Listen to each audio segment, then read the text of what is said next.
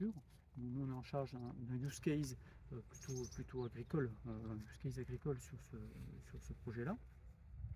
Euh, mais l'idée, c'est d'avoir des, capteurs qui ne coûtent pas cher à produire, qui ne coûtent pas cher en termes d'énergie, qui peuvent être embarqués avec, très peu de, avec, très, peu de besoins énergétiques pour, pour différentes applications. D'accord.